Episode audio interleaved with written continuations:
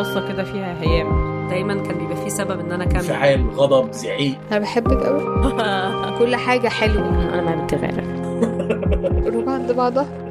قصص عن تلك الطاقة التي تحرك الكون. تستمعون لبرنامج بحب من إنتاج شبكة Kerning Cultures مرحبا معكم شهد. بلشت الحرب بالخرطوم وبلش معها فصل جديد من سلسلة المآسي اللي بيعيشها السودان وأهله. التغطية الإعلامية كالعادة مركزة على الأطراف المتحاربة والوضع السياسي بشكل عام وناسية إلى حد كتير كبير الوضع الإنساني للسودانيين اللي بين يوم وليلة لقوا شوارعهم تحولت لساحة حرب. حكينا مع عدد منهم وحاولنا ننقل تجربتهم بحلقة كتير خاصة من برنامج بحب. رح أترككم مع أحمد فتيحة منتج حلقة اليوم مع نادين شاكر. شكرا يا شهد. أنا ساكن في حي العجوزة في الجيزة قريب من وسط القاهرة. من حوالي شهر لاحظت إني بقيت بشوف سودانيين أكتر في المنطقة بتاعتي والمناطق اللي حواليها. قصدي يعني بقيت بشوف سودانيين أكتر من العادي لأنه الطبيعي إن في سودانيين عايشين حوالينا لكن أعدادهم بسيطة. ما خدتش وقت طويل إني أربط بين اللي أنا ملاحظه في الشارع والأحداث اللي بتحصل في الخرطوم. اللي أنا كنت متابعها بحكم إن أنا عشت في الخرطوم فترة وعندي أصدقاء ومعارف كتير هناك. حلقة النهاردة زي ما شهد قالت مش عن السياسة أو عن الحرب. لكن أظن إنه ضروري إننا نعرف ملامح الوضع هناك علشان نفهم الظروف اللي أجبرت ناس إنها تسيب بيوتها وحياتها وتهرب.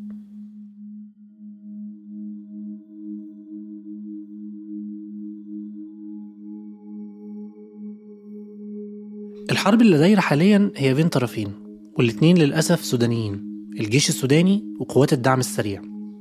قوات الدعم السريع دي كانت ميليشيا كونها عمر البشير رئيس السودان السابق للسيطرة على التمرد في دارفور وكان اسمها ساعتها الجنجويد وفي خلال حربها مع الحركات المسلحة الميليشيا دي بالتعاون مع الجيش السوداني ارتكبوا جرائم ضد الإنسانية في دارفور بحسب منظمات زي هيومن رايتس واتش ومحكمة العدل الدولية. طيب إيه اللي حصل يخلي إن الميليشيا دي هي والجيش مع إنهم كانوا حلفاء قبل كده إنهم يحاربوا بعض النهارده؟ في آخر 2018 بدأت انتفاضة شعبية ضد عمر البشير وبالفعل في إبريل من السنة اللي بعديها تم إزاحته من الرئاسة وتكون بعديها مجلس سيادي انتقالي مكون من ممثلين للجيش ومن قوات الدعم السريع وقوى الحرية والتغيير اللي هي القوى المدنية اللي كانت في طليعة الانتفاضة ضد عمر البشير. وزي المتوقع العسكريين في مجلس السيادة انقلبوا على المدنيين وحلوه في أكتوبر 2021 وانفردوا بالسلطة. وبعد أقل من سنتين برضه زي ما هو متوقع انقلبوا على بعض وبدأت الحرب ما بين الجيش وقوات الدعم السريع في 15 إبريل اللي فات. للأسف سيناريو مكرر ونهاية حزينة لحركة شعبية كان هدفها حياة أفضل شبه اللي حصل في بلاد تانية كتير في المنطقة. أنا ونادين شاكر زميلتي في كيرنينج كلتشرز اتكلمنا مع عائلات سودانية قدرت إنها تهرب من الخرطوم بأعجوبة وزرنا بعضهم في بيوتهم هنا في القاهرة والبعض التاني اتكلمنا معاه أونلاين وأحب أفكركم إن القصص اللي هتسمعوها ممكن تكون مؤلمة لبعض الناس فاسمعوا بحذر.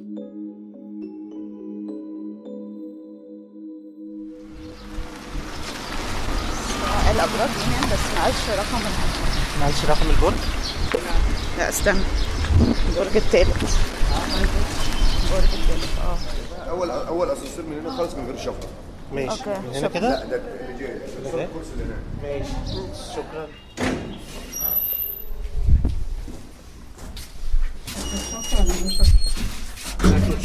شكله ولا منه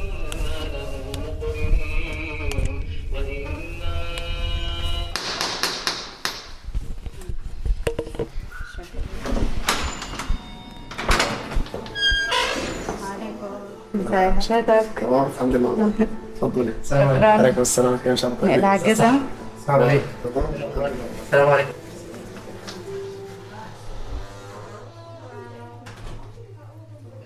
إحنا كنا متعودين يعني كل سبت بيجينا كوفير في البيت آه، بيعمل لنا شعرنا. فكنا بنتجمع في بيت آه، خالتي. فمشيت على خالتي لقيت آه، هو يعني خلص آه، خالتي ومستنيني.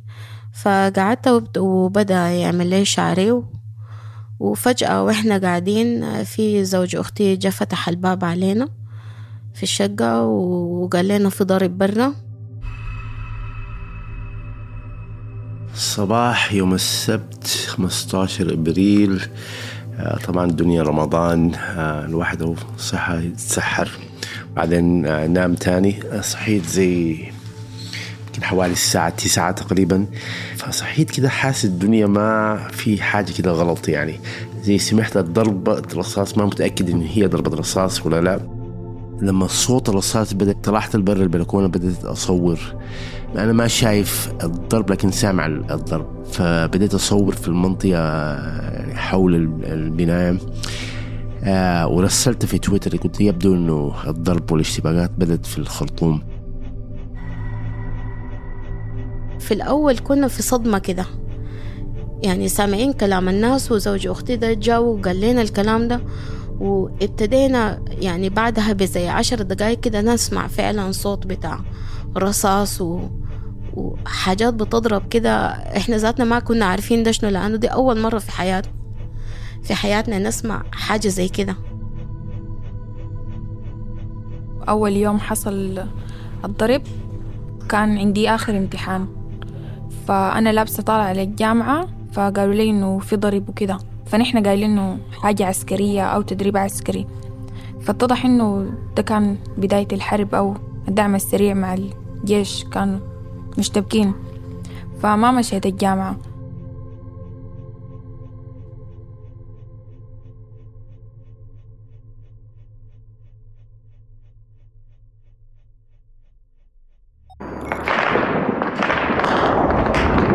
صوت يعلو على صوت الرصاص.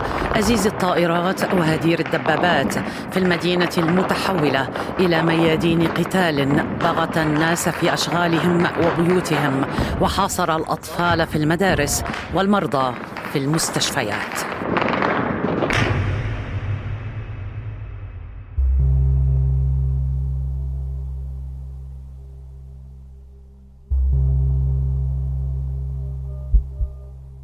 أعتقد الاعتقاد السائد في البداية إنه احتمال دي تكون اشتباكات محدودة.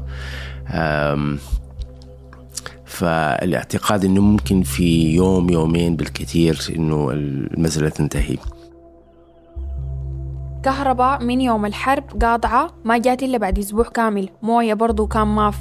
الدكاكين كل البقالات قفلت. آه كل واحد خاف راح بلده اللي راح يتدسى وكده فما كان في أكل يعني أي زول اللي عنده في التلاجة خلاص اللي ما عنده بس ربنا كريم كان. وحتى الكيس حق الاندومي عشان يجيبوه. بيعمل اتصال مع كل أولاد الحارة مع بعض يتجمعوا ويتلاقوا مع بعض لما هو يطلع عليهم بالبلكون ويتأكد إنه هم تماما وصلوا. هو بينزل عندهم وكونوا قرابة العشرة أولاد. عرفتي؟ فالعشرة أولاد بيروحوا لأنه بكونوا عرفوا إنه في بغالة في شارع كده فتحت. وكل هي نص ساعة وحيقفل. فبروحوا العشر عيال مع بعض وبروحوا البقالة ودوبوا يعني الواحد يقدروا كل اتنين يجمعوا مع بعض لأن أصلا بتاع البقالة بكون باقي له خمسة بس الاندومي في الرف.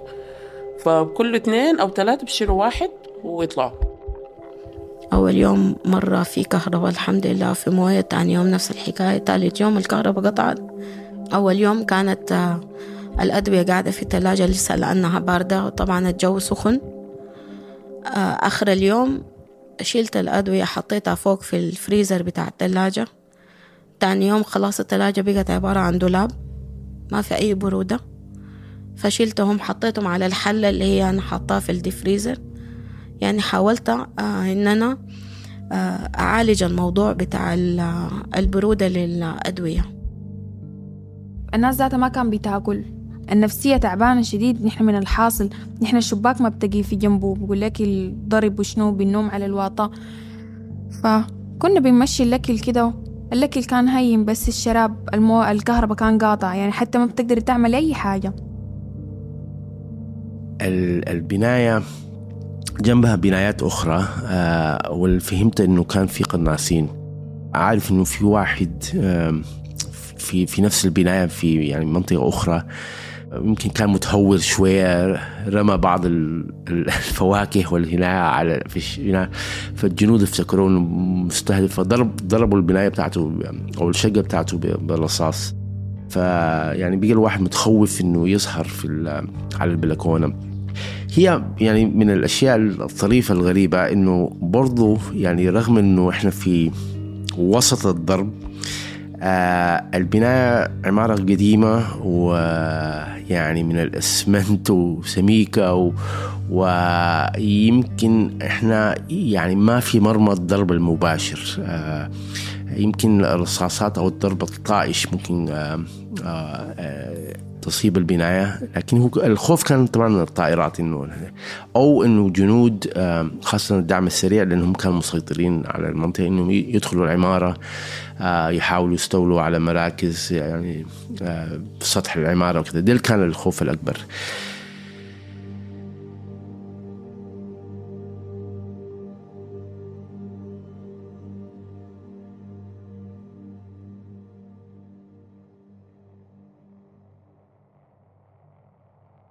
إذا تحتدم الاشتباكات والمعارك في جنوب العاصمة السودانية الخرطوم بين القوات المسلحة السودانية وقوات الدعم السريع. وقال مراسل الجزيرة أن مواطنين حاولوا الخروج من هذه المناطق بسبب حدة الاشتباكات.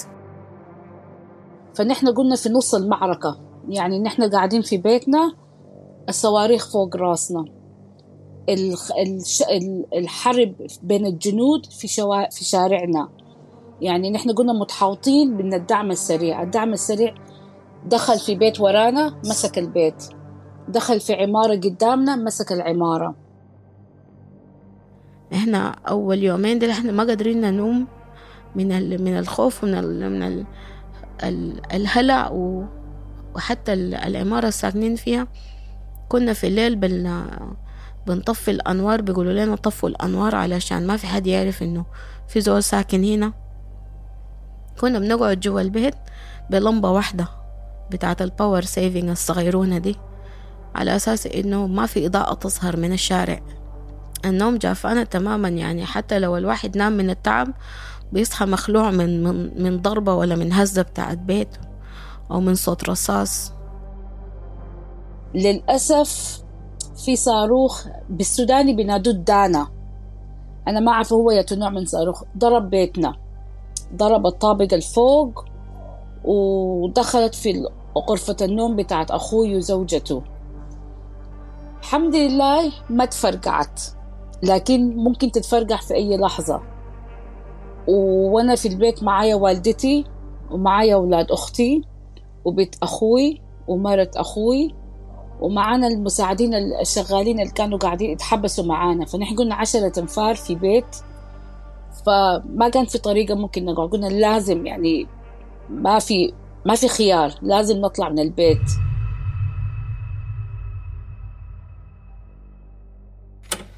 وفي ظل كل هذا تتزايد الحاجات الإنسانية وتتزايد عمليات السلب والنهب. المواطنون يدخلون إلى منطقة السوق العربي في شكل جماعات ومجموعات.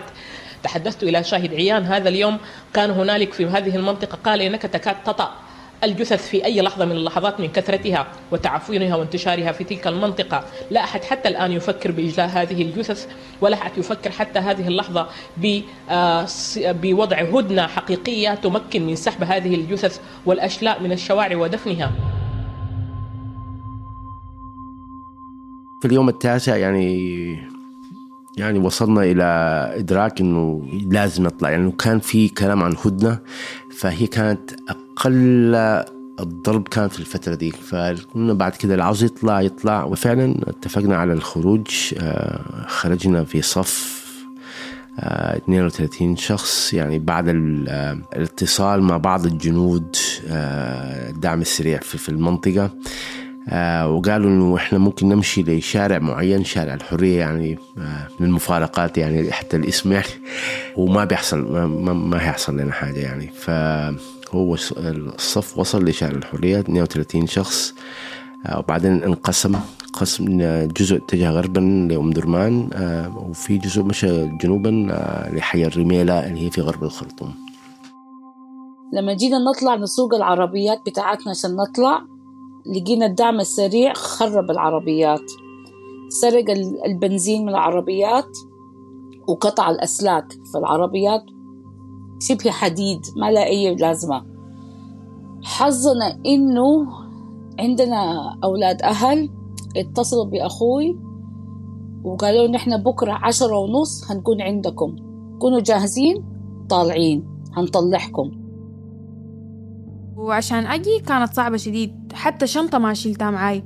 قالت لي ما تشيل أي حاجة. نحن بنمشي بتحت الكوبري بالبحر. ففي ضرب. أنت حتشيلي لك شنطة قدر كده كيف. فخليتها شلت بس شنطة فيها الجواز وخلاص. فركبنا ركشة لحد العربي ده اللي هو منه تقطع البحر عشان تمشي من درمان فهناك كانت أخطر حتة كان فيها الضرب.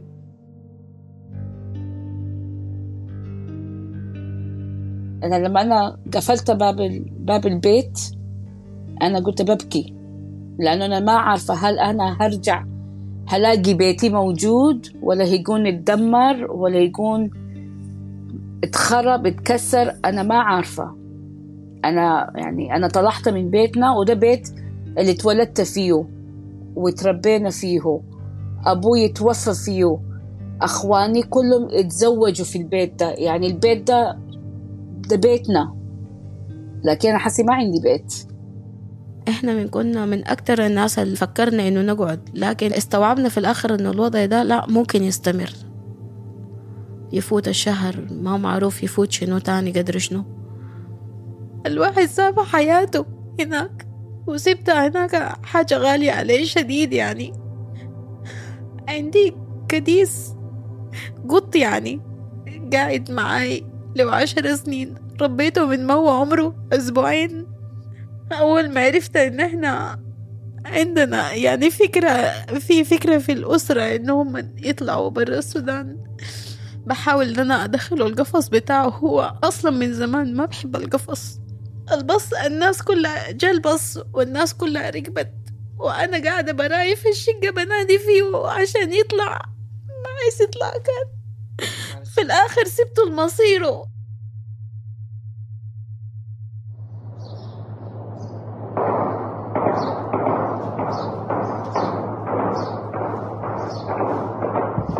كل يوم بلقى باص أقول أمشي فيه يحصل ضرب.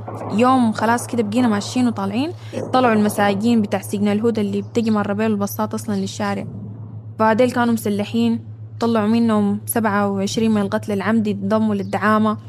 وزي 18 نفر كانوا مغتصبين طلعوهم برضو انضموا للدعامة لأن أصلا الدعامة كتلوا منهم كتار. فعشان كده يعني عايزين مجرمين ينضموا معاهم عشان يتموا الخرابة حقتهم دي وكده. فكان الشارع خطير شديد لأنه أي باص بيمشي بينزلوه بينهبوه كله.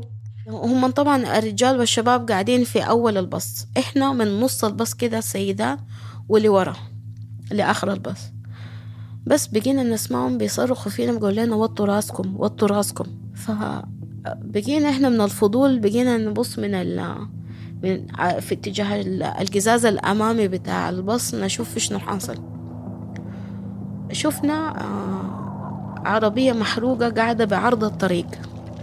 فجأة الباب بتاع الباص اتفتح في زول دفره دفر الباب فتحه. لقينا خمسة شباب نزلوا من من ناسنا. طوالي واحد من قطاع الطرق ديل مسك الأول واحد واجههم من الشباب ديل مسكوا بظهره قلبوا كده وحط له سلاح أبيض في رقبته. السكينة أظنه ده بيذبحوا بات جمال ولا شنو؟ حاجة كبيرة كده عريضة. يعني قريبة للسيف. حطاه في رقبته وبقى يتكلم مع الأربعة الباقيين. طبعا ابتدوا يتهاوشوا بالكلام بعد شوية. الماسك السكين في في رقبة الولد الشاب ده سحب السكين كده على أساس يذبحه. إحنا طبعا في اللحظة دي كلنا صرخنا. فالولد في ال في ال في اللحظة دي الشاب ده هو رفيع يعني جسمه خفيف. ففلت من من المسكة السكين.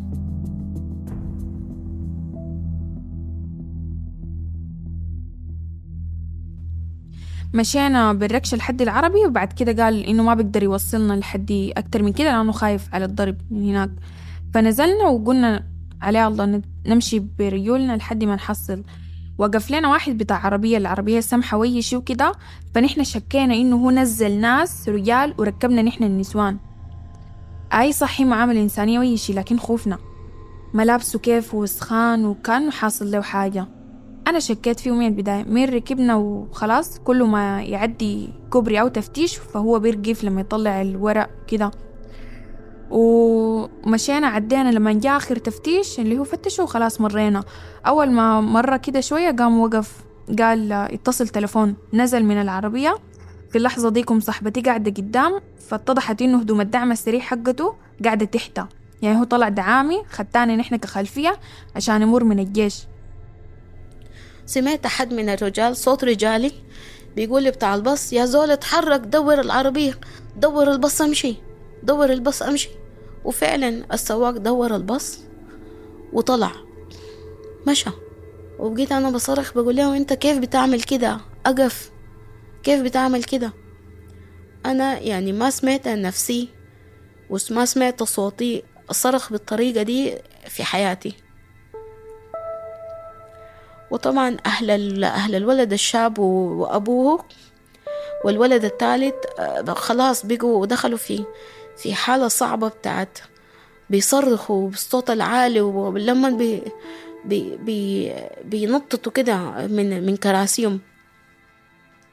بعدين لاحظت السواق بيبص في المراية اللي هي عكس له الشارع وراه.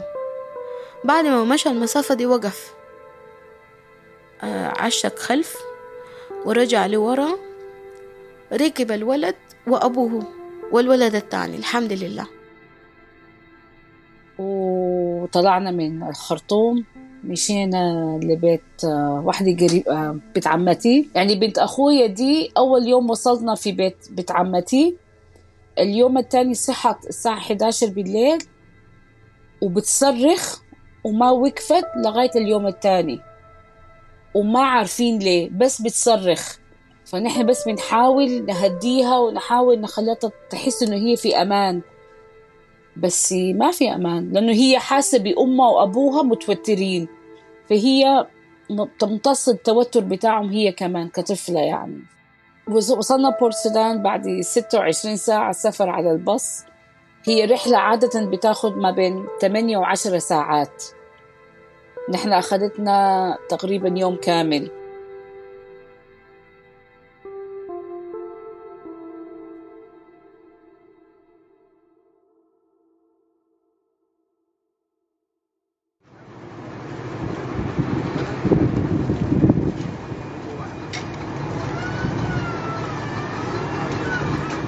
ومن جهة ثانية تتواصل موجات النزوح من السودان حيث يشهد معبر أرقين على الحدود السودانية المصرية حركة نشطة للفارين من السودان إلى مصر بسبب المواجهات بين الجيش السوداني وقوات الدعم السريع. تحركنا صلاة الصبح زي الساعة 8 كده وصلنا المعبر. إن شاء الله قدامنا 60 باص ديل برا المعبر السوداني غير اللي جوا. وغير اللي هناك في المعبر المصري اللي أصلا ما دخلوا وغير اللي أصلا جوا دخلوا وما حركوهم. منطقة الحدود هي في منطقة وسطى ما بين باب السوداني والباب المصري. طبعا أنا يعني نزلت كده من الباص أشوف يعني مدى طول الباصات. يعني في الوقت ذاك يمكن تقديري كان يمكن في حاجة 200 باص. يعني عدد الباصات في المنطقة الوسطى والأقرب للجهة المصرية كانت أطول حتى من في الجانب السوداني. قبل ما أصلا يعني خلاص وصلنا على المدخل اكتشفنا إنه الباص اللي إحنا راكبينه ما عنده إذن دخول بالمرور. اضطرينا طبعا ال هي كانت بهدلة شديدة يعني صراحة. اضطرينا نزلنا أمي وقعدنا في الكرسي المتحرك وبقينا بنفتش على واحد من البساطة الواقفة في الصف عشان تقبل. تركبنا معاها تفوتنا المعبر بس تقطعنا المعبر. ف بيتنا الليلة طبعا في ناس باتت داخل الباص في ناس باتت في الرصيف. أنا بت في الرصيف. كان في مسألة استخدام الحمام. وين؟ يعني لك أن تتخيل يعني النظافة في الخلاء. يعني عدد كبير من الناس وأنا منهم. يعني أنت محاول أنك ما تأكل عشان ما تستخدم الحمام. وأكل ما في طبعا لأنه ما شاء الله الناس كانت كمية كبيرة شديد. أكل ماف موية ماف والله إلا من الماسورة تكون طالعة من الأرض الناس بتعبي بالباغات بتشيلها من الأرض وتشرب. الناس بتنوم في الشنط الأطفال يعني ممكن الكبير يتحمل شوية بس الأطفال كانت حالتهم صعبة شديد. النسوان الكبار برضو حتى في مرة معانا في البص الورانا توفت. تعبت شديد لا في موية ولا في حاجة. سبحان الله توفت. أنا يعني آه لغاية ما عرفنا الإجراءات الرسمية للحصول على الفيزا الدفع للفيزا آه وبعدين تدي جوازك وبعدين هم قالوا لنا بعد يعني بعد كم ساعة إحنا حنادي الناس بجوازاتهم. طبعا مئات من الناس. يعني الأسلوب كان شوية غير منظم. آه لأنه صار لما الجوازات تكون جاهزة يكون بس النداء بصوت عالي. فهل الشخص موجود غير موجود تشابه أسماء؟ يعني يمكن إحنا في صباح اليوم الثالث يعني أنا من الإرهاق والتعب ومستني النداءات الأسماء. يعني أغمى علي كذا في لحظات يعني لغاية من الناس صحتني يعني من التعب من الإرهاق. وهي الواحد يعني أدرك إنه أنت أصلا ناسي إنك تنوم. أنا كنت خايفة من الحد عند الباسبورت. يسألوني أنت جاية ليه؟ يفتكروا أنا جاية لاجئة لأنه طبعا كسودانية أنا ما مرغوبة من ناحية إنه مع أي دولة هدخل هدخلها يفتكروا هل هي داخلة عشان ما تطلع؟ هل هي داخلة عشان تطلب لجوء؟ أنا ولا هطلب لجوء ولا عايزة أقعد للأبد أنا عايزة أرجع بلدي.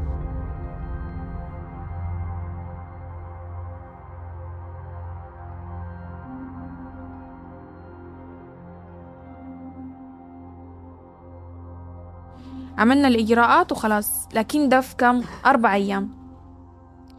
تبيتي عشان تطلعي من هنا تطلعي من هنا تطلعي من هنا كانت حاجة صعبة شديد. بعد ذاك اللي هو لما وصلنا المعبر المصري ده خلاص بالنسبة لنا حاجة كده قمة الفرحة. من اللي كان حصل لنا والعطش وقلنا خلاص يمكن نلقى حاجة هناك. والفلوس اللي معانا ما بتكفي أصلا نشتري أكل ولا شيء لأنه حقت التذاكر. حتى والله العظيم بتاع المصري نقص لنا 200 جنيه عشان حلفنا له إنه ما عندنا فلوس. فجينا ركبنا الباص والحمد لله اتحرك. كنا ماشيين فيه كويس. الحبوب اللي كانت أختي بلعتها في بتاع الدواء السكري دي سندتها شوية كده يعني زي ما بيقولوا خلت وضعها شوية مستقر. لكن لما قربنا على يعني قبل محطة سوهاج أنا بس ما متأكدة من المحطات هنا الأسماء شنو. قبل محطة سوهاج بشوية تعبت. تاني رجعت لي إنه ابتدت تستفرغ و بنتها مشت تفتش في وسط الركاب على حد ممكن يكون عنده أنسولين. كتر خيرهم أولاد الحلال برضو وقف معها. واحد يعني قال لنا بعرف ليه زول شغال في صيدلية ممكن يجينا في سوهاج في المحطة يجيب لكم أنسولين. كتر خيرهم يعني ما قصروا معانا أولاد الحلال كتار.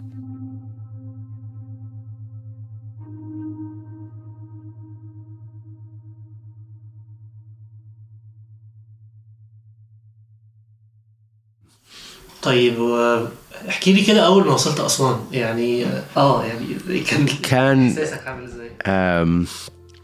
يعني كان محجوز لنا غرف في بيوت ضيافة في أسوان. فقعدنا فيها وبعدين كان يعني أسوان كانت هادية. فعلا المكان المناسب الواحد شوية يعني يتدارك ما حصل و ويبدأ الاتصالات. طبعا إشكالية الشبكات الإنترنت والاتصالات وال يعني محاولة شحن الموبايل واللابتوب. في أسوان قدرنا أنا قعدت ثلاثة أربع تقريبا أربع أيام. لكن أسوان كان مكان مناسب لل يعني للاستدراك والهدوء ويعني نشوف الخطة الجاية. طب وانتوا بقى كان احساسكم إيه لما شفتوهم داخلين عليكم كده؟ كان شكلهم عامل إزاي؟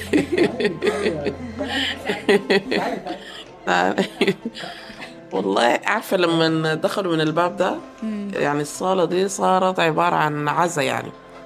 صياح ومرة تحسي واحد بيضحك زي يعني كأنه الناس فقدت عقله يعني. ما كان وضع طبيعي. حتى بعد ذاك فكينا الحداد شوية. فشغلنا السماعة رقصنا شوية ضحكنا مع بعض حطينا سفرة يعني وجبة حلوة. لأنه حتى ما كان في حد بياكل والله صراحة يعني. فقلنا خلاص يلا شوية كده نريح و... والأمور تهدى وتظبط وتجينا فلوس من السودان ونهيس كده مع بعض في مصر ونشوف.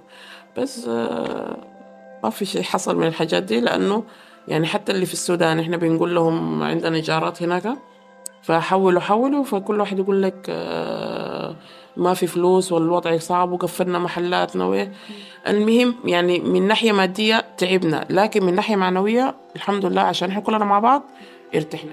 من قصيدة محمود درويش في هذا المكان ما, ما, ما يستحق له الحياة. آه وأنا بالنسبة لي ده, فعلا يعني موقفي الآن. يعني إحنا ممكن الواحد يشوف ويعمل على أساس إنه نرجع آه، ونحاول آه، نسترجع يعني البلد ممن يحاول أن يدمر.